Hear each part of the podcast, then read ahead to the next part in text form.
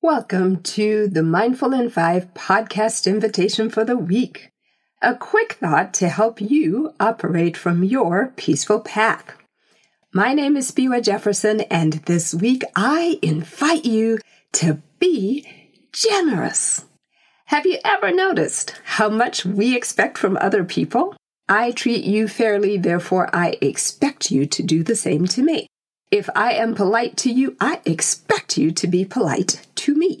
Don't you sometimes find that expectation is resentment waiting to happen?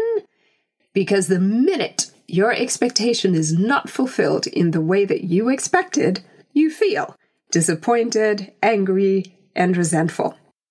This week, I invite you to do at least one thing for someone you encounter regularly without expectation. Even if it's as simple as waving at a neighbor without the expectation that they will wave back at you, or saying something pleasant or kind to a coworker without expecting a mirror response. Behaving without expectation allows you to focus on the one thing you can control fully yourself. And it eliminates the potential for negative feelings if your behavior is not reciprocated. It also gives you full permission to be your authentic self because your actions are not dictated by the reactions or responses of those around you. Try being generous this week and visit the Mindful in 5 LinkedIn page and post your thoughts and share how it went. Until next time, this is Spiwe saying be mindful, be generous, and be well. Thank you for listening to Mindful in 5. If you enjoyed it, share it with a friend.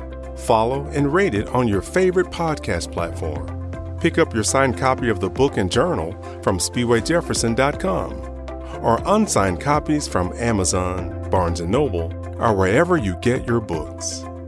Visit SpiweJefferson.com to download sample chapters of the book, watch videos, and become a mindful ninja.